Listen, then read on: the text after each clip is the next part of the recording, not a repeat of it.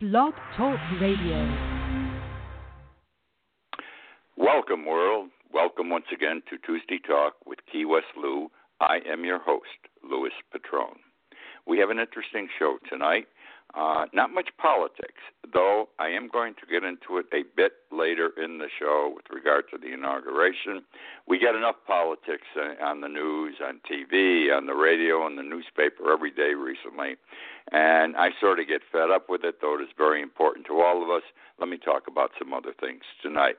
I want to talk about football football has been in the news the past couple of years about injuries, big time injuries in professional and collegiate uh, football, primarily in professional football, brain concussions being a big thing.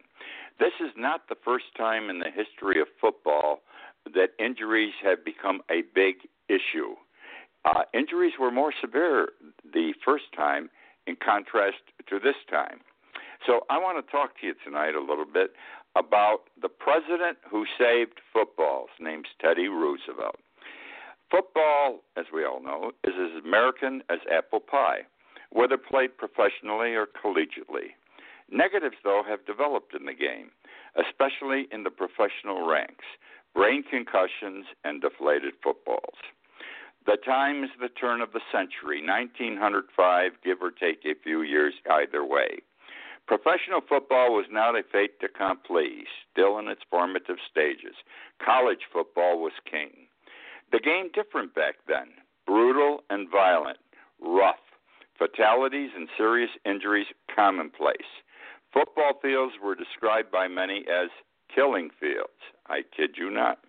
Where not fatal, where not fatal, injuries consisted of wrenched spinal cords, crushed skulls, and broken ribs that pierced the heart.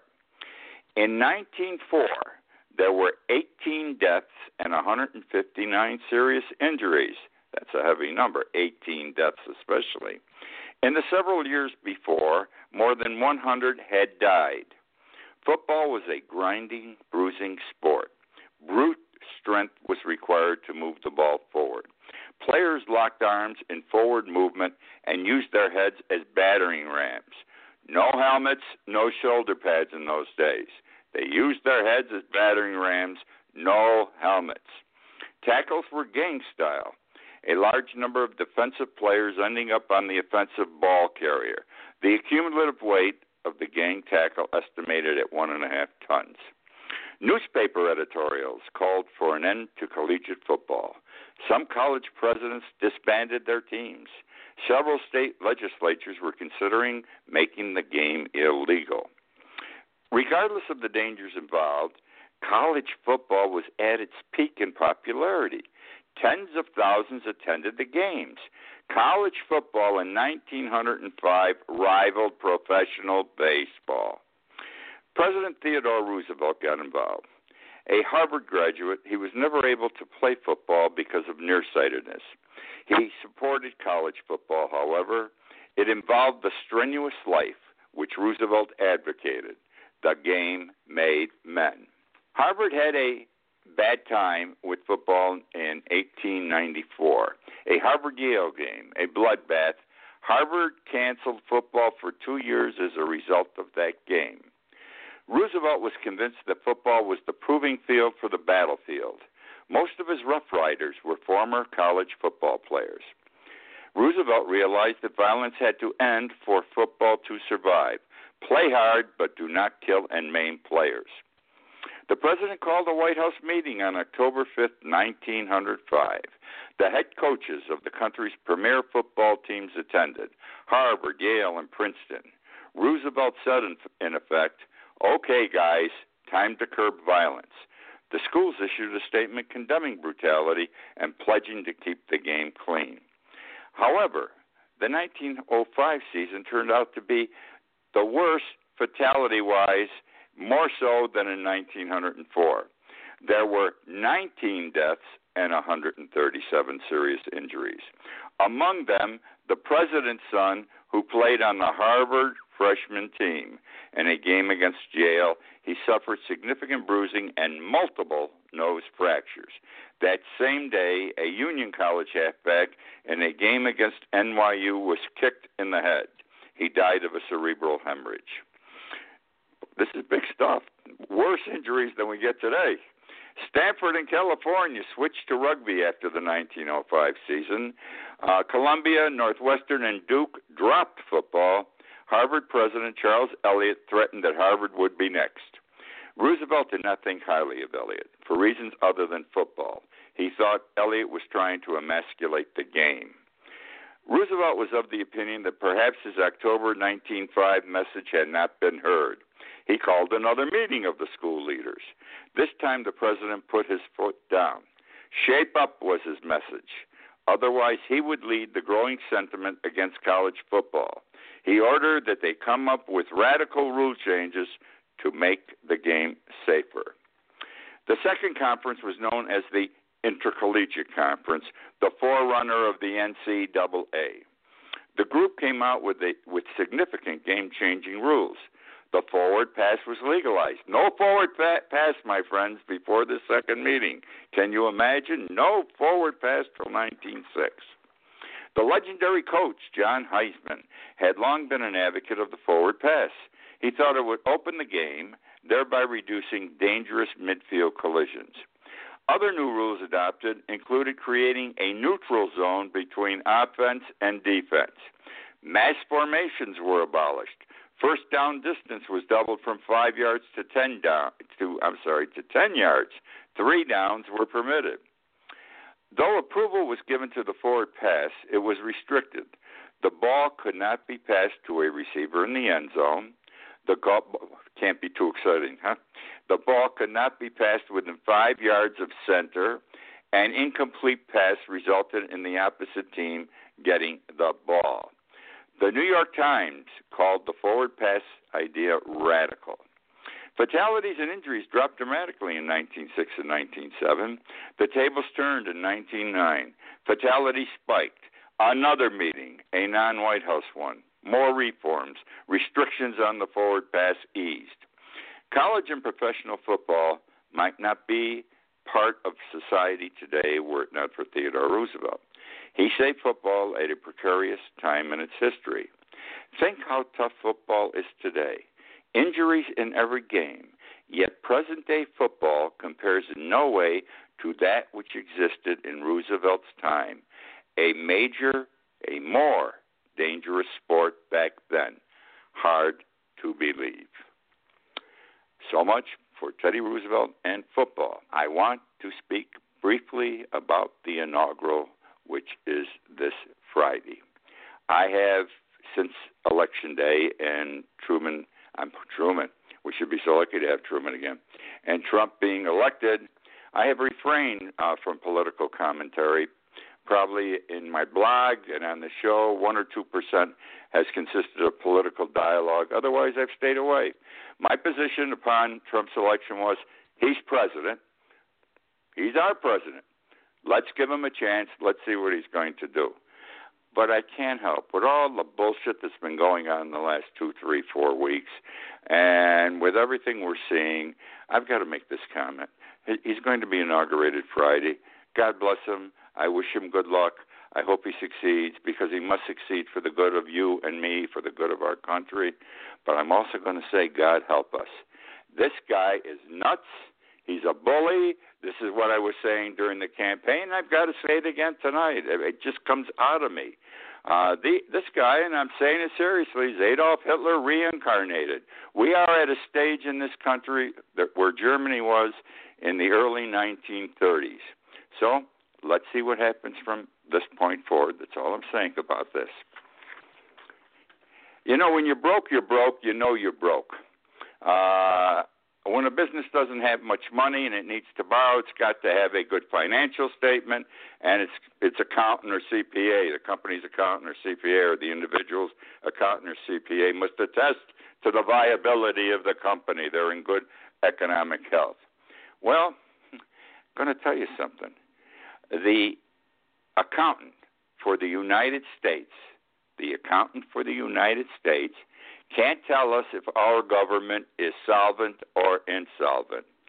Uh, the the government's accountant is the GAO, the United States Government Accountability Office. I repeat, the U.S. Government Accountability Office.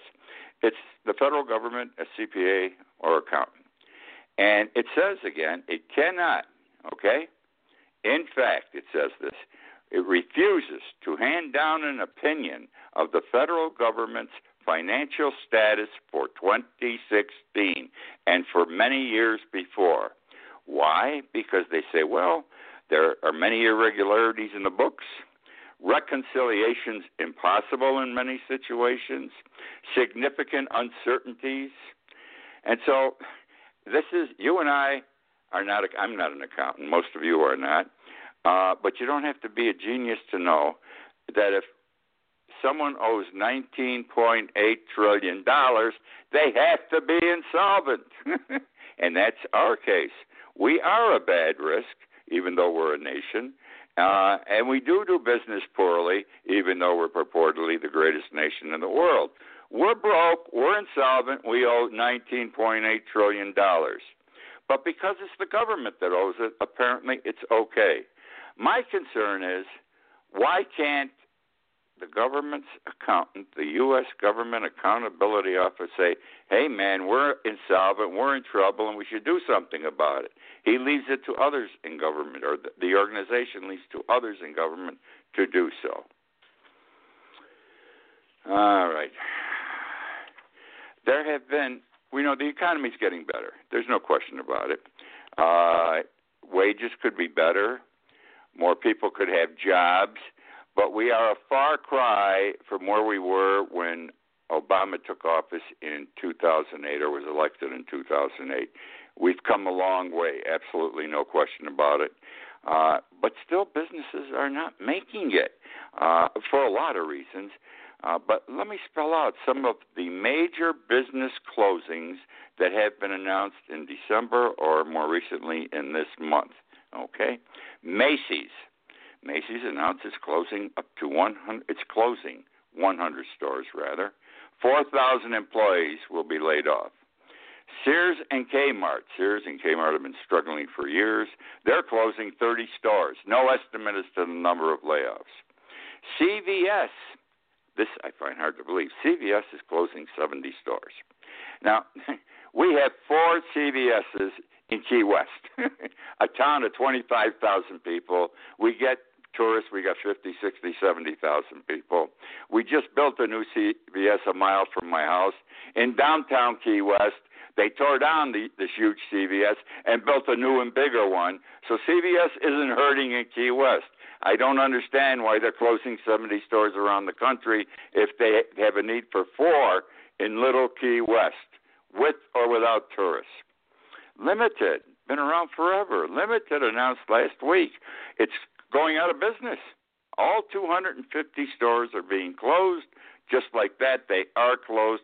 4,000 employees out of jobs. This one hurts. Ringling's Barnum and Bailey Circus. They're closing in about two months. They're doing their last show. They announced they can't afford to stay in business. I, this is sort of cruel. I can remember whenever Ringling Brothers Barnum and Bailey Circus came to Utica. My father took me.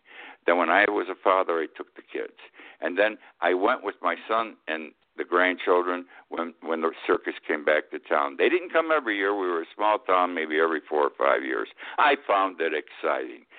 Even though I was an adult, I found it exciting. Most exciting was the look on the face of not only children but adults as they saw these various acts performed. In Key West, we'll never have Barnum and Ringling's Barnum and Bailey Circus. Never had it. Now we're never going to get it because we're too small of a market. But a little circus comes to town every three or four years, and every three or four years, Lewis and the grandkids go to see that show. And again, it's the same excitement. Well, Ringling's Barnum and Bailey is gone. Now the Clinton Foundation, the Clinton Foundation, uh, they announced last week that they're closing down completely the Clinton Global Initiative. That is a part of the Clinton Foundation. The Clinton Global Initiative, mass layoff.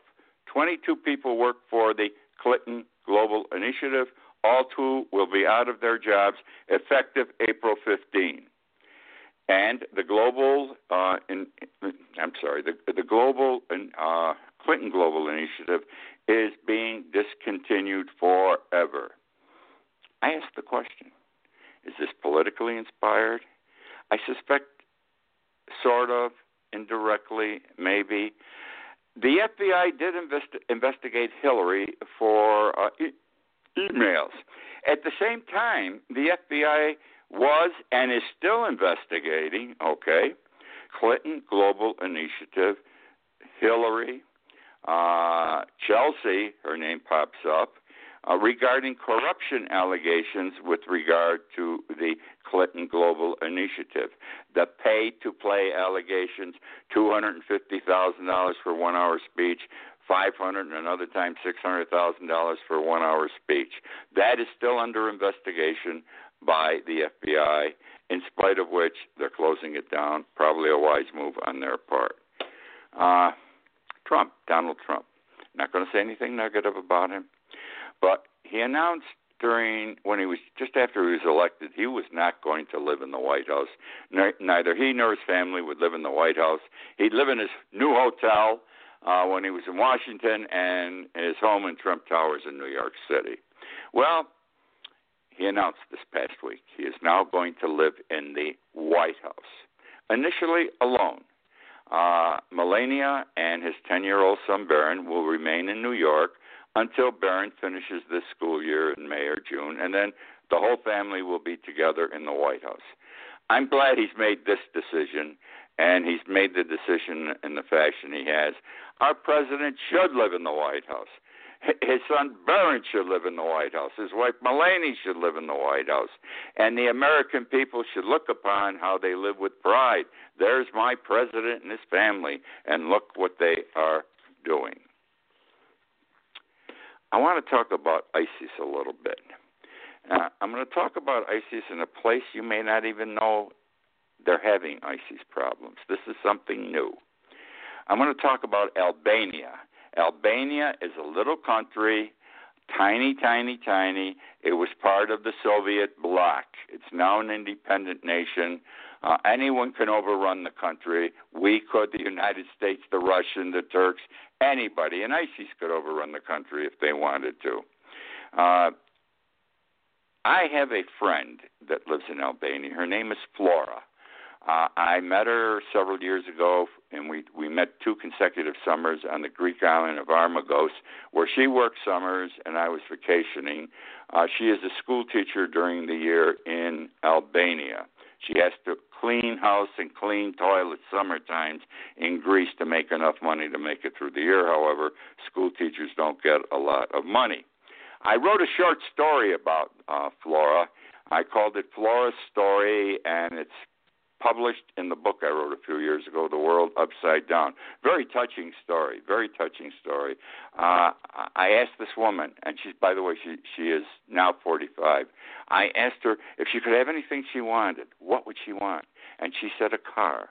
She says I have to walk everywhere. There are even very few buses, and I'm tired of walking every place. Uh, I I asked her if she went out, and she says, "Oh yes." Socially I was talking about. I says, Well, what do you do? She said, I dance. How often do you dance? Once a year at the teacher's party at the end of the year. Do you drink alcohol? Oh, yes. How often do you drink alcohol? Once a year. Where? I have a glass of wine at the teacher's party at the end of the school year. I'm laughing a little bit, but we don't, they don't live as we do, and we don't live as they do, okay? Now, ISIS is entering Albania. They started in November. It's on a limited basis, okay, on a very limited basis. But dozens, it's in southeast Albania, dozens are leaving to fight in Syria.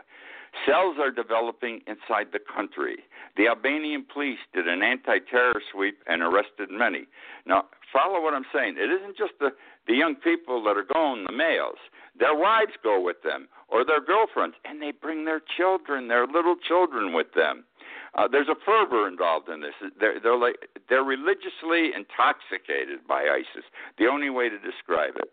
It's taking part in three villages: the village of Lesnica, the village of Zagoracin. I'm not even sure I'm pronouncing these correctly, and I apologize. And the village of Rareni. Rareni.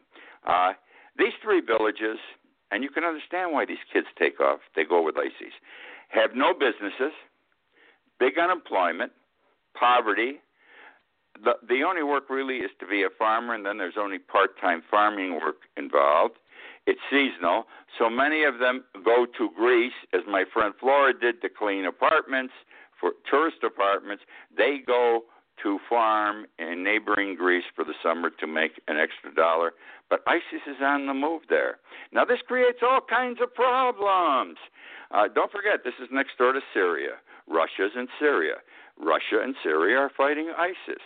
Russia made a mistake in going into Syria. I'm going to tell you right now, uh, because it's going to be like Afghanistan for them. They're going to be there for years, accomplish nothing, and be brutalized economically. Uh, Russia is crying we should be there with them, the United States, to fight ISIS. But I want to give Obama credit. We did not want him to keep us in wars eight years ago when we elected him, and he didn't. But the only way you do it in the crazy Middle East is not get involved in their personal fights. Fights that started thousands of years ago, where hatred runs deep. It's not our battle, not our place for our boys and girls to get killed. That's how I believe. Uh, well, what are you going to do? Uh, they're going into Albania. Russia would love to take Albania over as they took over Crimea because this is a former satellite nation. I don't know what's going to happen, but it's a screwed up mess. Can only get worse. Russia made a mistake. I believe is going to be in trouble in the next year or two. There, they can't afford this. Russia's broke. No one seems to understand this. They've got nuclear weapons. If they didn't have nuclear weapons, we would not pay any attention to them at all. Uh, and and so it is. Uh, they're in trouble, and they need our help. And I fear Trump will give him assistance because Trump believes we got to go kill ISIS. We all believe that, but you must do it in an intelligent fashion, in a proper fashion. I'm not a military man, but I don't see anything to be gained by going over to Syria and fighting in their war with Russia as my partner, and perhaps getting involved now in Albania, because ISIS, you know, is like a creeping cancer. It spreads and spreads and spreads. I want to talk about the Boston Police Department.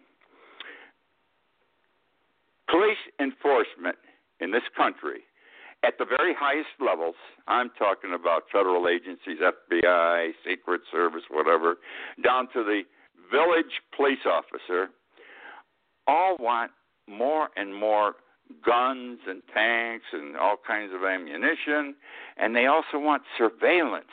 They want to know everything the people are doing. That's you and me. Well, we're big in social media. This is social media we're doing right now. And they want to read our emails, certain police departments and federal agencies. Well, they want to know what we talk about to each other. Or I write a blog. What do I write about in my blog? And Boston, the Boston police were no different, big department. They had a concern, and they proposed to spend $1.4 million, a lot of money, uh, for a social media surveillance system. I repeat, a social media surveillance system. Well, the people of Boston went crazy. You'd go crazy too if you were there. And it's a victory for the people over the government. The city sought proposals for the social media surveillance, and when this public outcry, which was huge, saying it's none of your goddamn business, you stay out of my internet, my social media. There's too much surveillance as it is in this country. We are becoming a police state. The mayor of Boston and the police commissioner of Boston withdrew the idea, admitting, admitting that the proposal was dangerous and went beyond what the police needed to protect public safety. You remember DARE, D period, A period, R period, E period? Uh, the Drug Abuse Resistance Education Group, Drug Abuse Resistance Education Group. Uh, they they're trying to outlaw and prohibit drug use all over. A noble, a noble effort. and this is a group that that goes to our public schools and our Catholic schools and has the kids raise their hands and say, "I swear never to use drugs." I will never smoke marijuana, etc. I'm, I'm laughing because I don't know how helpful this is, but DARE has been big uh, being anti pot, anti marijuana, anti weed. And their campaign has been dramatic over the years. They want stricter police enforcement, longer jail terms. They're nuts. I mean, this is we're finally learning what, how ineffectual pot smoking is. It isn't that bad. It's a social thing. It's not a drug drug. Anyhow, they were the big enemy of, of marijuana, and recently it ended its anti-weed campaign very quietly without making any announcement. Okay, uh, they removed pot from the gateway drug list. A gateway drug list on there are if you've got a, a drug on there like pot, it says you're going to get hooked, and then even worse drugs like heroin and cocaine are going to affect your well-being. It's a joke.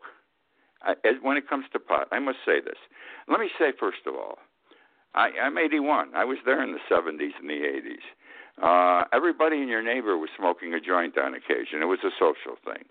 Uh, I don't see I don't know any of my friends who are drug addicts. A lot of the young kids today are, but they're doing heroin, they're doing cocaine, they're popping pills. They don't even know what they're taking. I mean, there'd be a lot of bad people walking around today. Our presidential candidates admit to having smoked it. Only Bill Clinton said, I, I puffed, I didn't swallow. what a joke. Anyhow, uh, what's the man saying? 23 states have legalized marijuana use so far, either for medical use or recreational use or both. The federal government, though, for some reason, and I do not understand this, doesn't take and does not take any steps to remove illegality from the use of marijuana. It's still a crime under the federal laws to use marijuana. Why don't I understand? Well, it's been proven that marijuana helps with certain medical problems. Uh, and it makes sense because it's been approved in certain states for medical use. They wouldn't have approved it if it wasn't proper to use it and helpful. It kills. We know it kills certain cancer cells. It saved. It has saved and continues to save the lives of countless epileptic children. It heals bones and so forth. Uh, but those states who have not legalized it and the federal government continue to pursue, arrest, and prosecute. I don't understand. Now, DARE has been teaching, this organization, DARE, has been teaching, and I quote, one hit, we're talking about smoking a joint, one hit and your life is over. Can you imagine? Can you imagine? One hit and your life is over. How about this? Reefer Madness. Reefer Madness. There's a 1937, 19, I'm laughing again, 1938 movie uh, that uh, is shown on Turner Classics every now and then, and it's called Reefer Madness and it shows this guy who smokes a joint, and he goes ter- he goes berserk, nuts, abusing people, abusing himself, talking like a fanatic. False, phony. That doesn't work that way. And they also preach that marijuana mm-hmm. is and was a gateway drug. Well, that's my story. That's my show for this week. I hope you've enjoyed it. I enjoy doing the show. And I've got to tell you something. I say this every week recently because it's true. My numbers keep going up. More and more people listen to this show. I appreciate it. You have absolutely no idea. I love doing the show, and I'm glad you people are enjoying listening to it. As you know, most of you listen to it in the archived version. It's on Blog Talk Radio, YouTube, and linked to my Key West Lou website. I do a blog every morning called Key, and it's found on KeyWestLou.com. It's my life in Key West, KeyWestLou.com. Read it. Uh, if you enjoy, keep reading. It'll take you 30 to 60 seconds to read it. I tell you what I did the day before. I went to this restaurant, this bar. I played bocce. I didn't do anything. I stayed in bed all day. Whatever I did, you may enjoy that also. Again, I thank you for joining me. I look forward to being with you again next week. Good night.